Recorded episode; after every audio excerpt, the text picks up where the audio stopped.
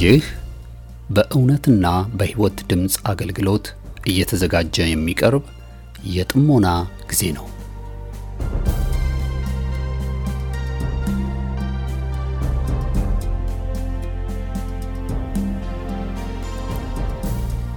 ጥሞና ወይም ተመስጦ በግል የሚደረግ ራስን ውስጥን የመመልከቻና የመመርመሪያ የጸጥታ ጊዜ ነው። ጴጥሮስ በሐዋርያት ሥራ ምዕራፍ 22 ቁጥር 17 ላይ በመቅደስ ስጸልይ ተመስጦ መጣብኝ ብሎ እንደተናገረውና በዚያ በተመስጦ ውስጥ እያለ መንፈስ ቅዱስ በጴጥሮስ ውስጥ የነበረውን የማይፈለገውን ማንነት እንደቀየረለት ዛሬም ከዚህ በኋላ በምታደምጡት የጥሞና መልእክት እግዚአብሔር በቃሉ አልፎ እንደሚናገራችሁ ጌታን ተስፋ እናደርጋለን። ቀጣዩን የጥሞና መልእክት በጥሞና ያድምጡ። አሁን ወደ መልእክቱ።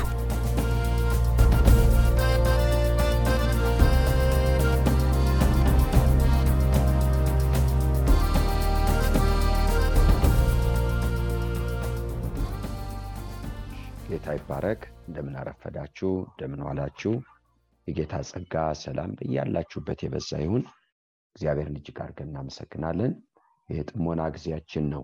እንግዲህ ጸሎት ያለ ምስጋና ብሶት ይሆናል። ብሶትን መናገር እግዚአብሔርን መርሳት ይሆናል። እግዚአብሔርን አድራጊ ብቻ እናደርገዋለን።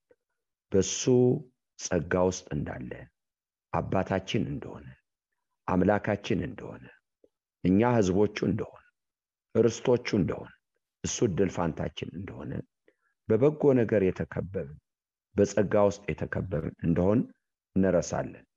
ምስጋና የሌለው ጸሎት ችግር ብቻ የሚገፋው ሕይወት ውጤት።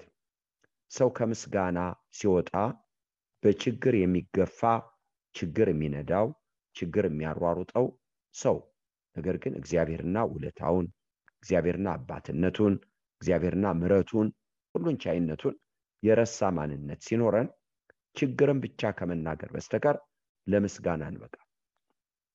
ግን መጀመሪያ ምስጋና የሚገባውን እግዚአብሔርን ልናመሰግነው ይገባል። ለምን? ቸር ነው፣ ቸር ነው። ልክ ነው። በችግር ልናልፍ እንችላለን። የምንጸልየው ችግር ስላለን እህቶችና ወንድሞች፣ እነዚህ ችግሮች ግን የእሱን አባትነት የእሱን ጸጋ እሱ እኛን እንደሚወደን የምናይበት ችግሮች የእግዚአብሔርን መልካምነት ገልጸውልን ያለፉት እህቶችና ወንድሞች ምናልባት አንዳንዶቻቸው ለምን እግዚአብሔር ችግር እኮ እንዳይመጣ ማድረግ ይችላል ትሉኝ ይሆናል። እህቶችና ወንድሞቼ አንርሳ፣ እኛ በምድር ነው ያለ ነው። በምድር ነው ያለ ነው። በምድር ስላለን በዓለም ሳለ ብዙ መከራዎች አሉ።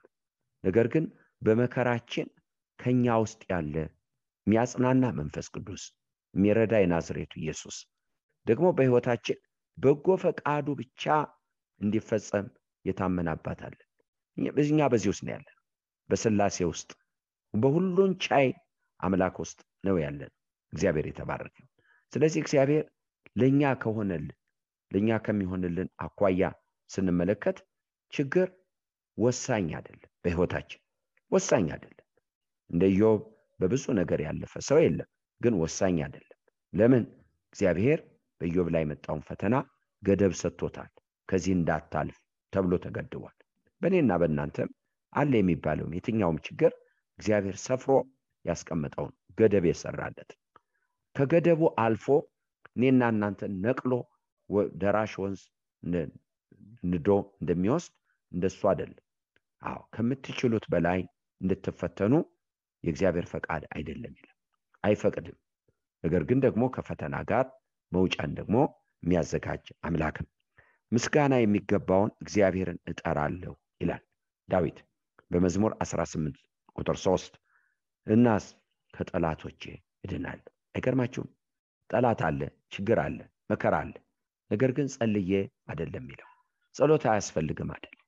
ምስጋና ትልቁ ጦር መሳሪያ የኔና የናንተ ትልቁ ትልቁ የመጨረሻው ጦር መሳሪያ እንግዲህ የዓለም ሀያላን መንግስታት አላቸው የሚባለው ጦር መሳሪያ አለ።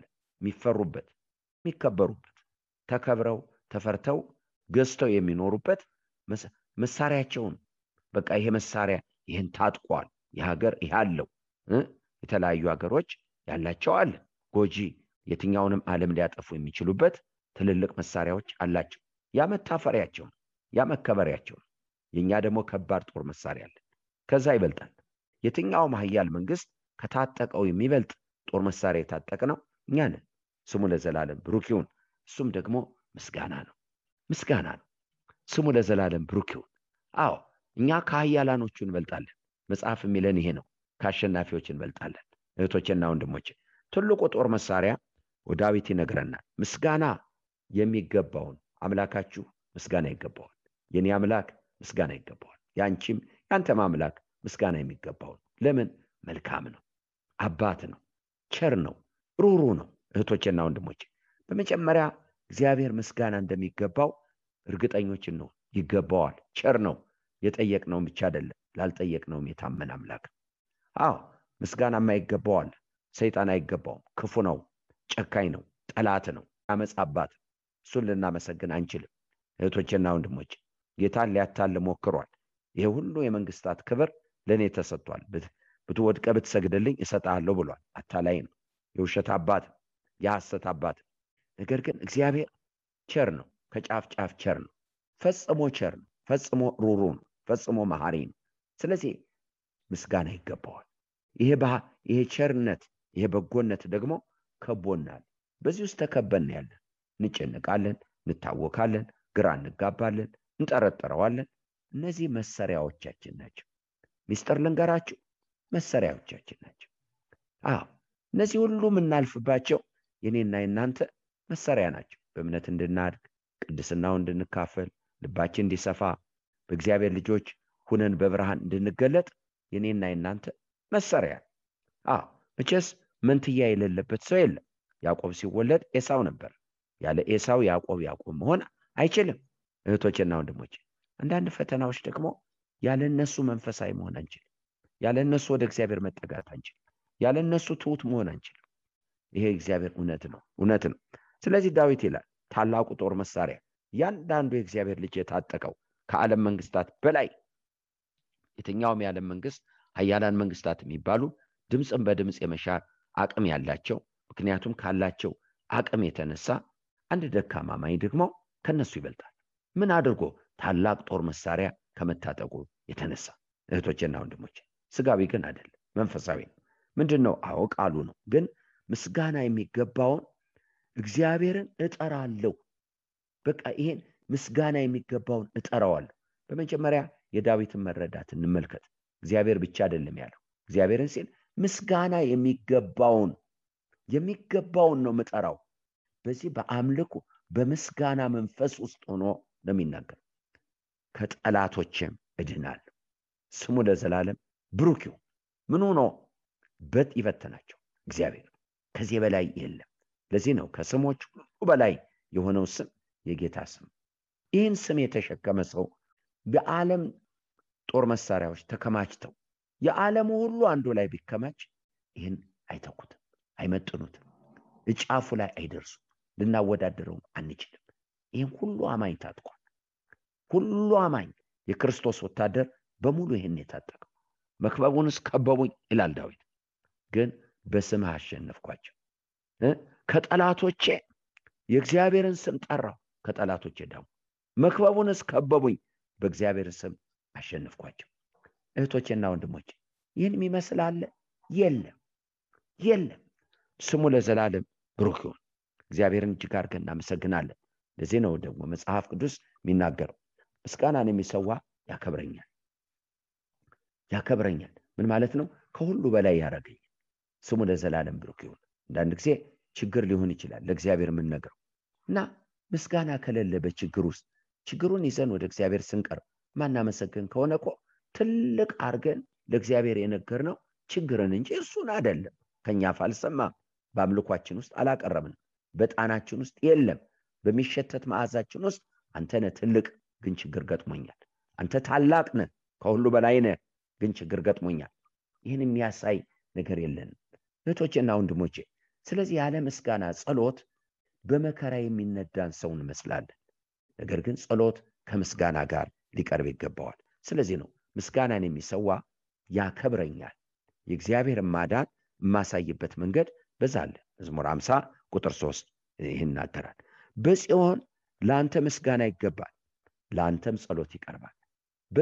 ምስጋና ይገባል፣ ከዛስ ለአንተም ደግሞ ጸሎት ይቀርባል። መዝሙር 65 ቁጥር 1 ሁልጊዜ አመስግኑ ይላል መጽሐፍ ቅዱስ። ሁልጊዜ አመስግኑ፣ ስሙ ለዘላለም ብሩክ ይሁን።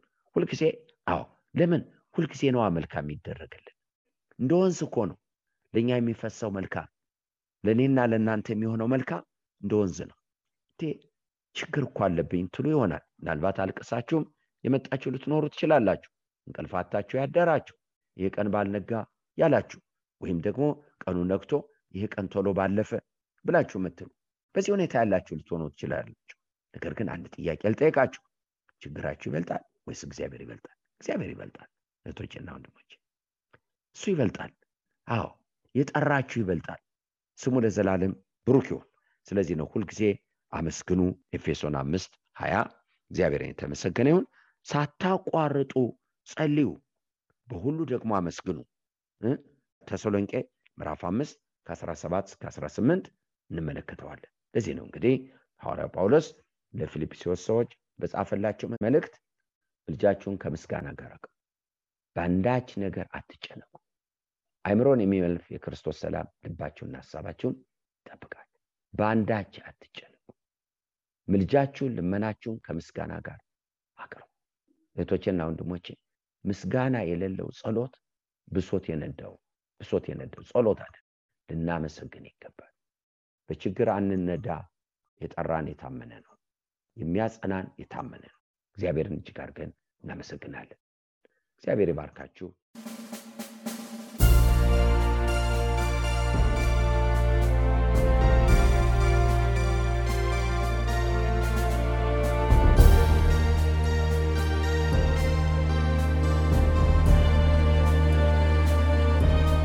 እስካሁን ስታደምጡት በነበረው የጥሞና መልእክት ለሕይወታችሁ የሚጠቅም ለነፍሳችሁ መብልን ከቃሉ እንዳገኛችሁ ተስፋ እናደርጋለን።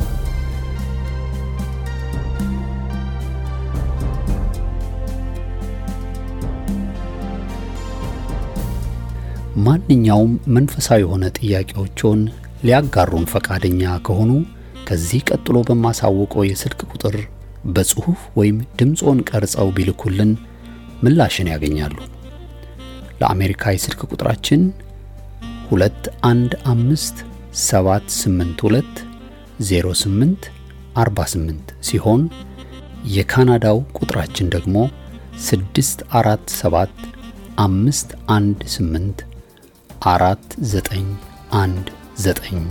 ነው። የእውነትና የሕይወት ድምፅ አገልግሎት የእግዚአብሔር ጸጋ ለሁላችንም ይብዛልን። አሜን።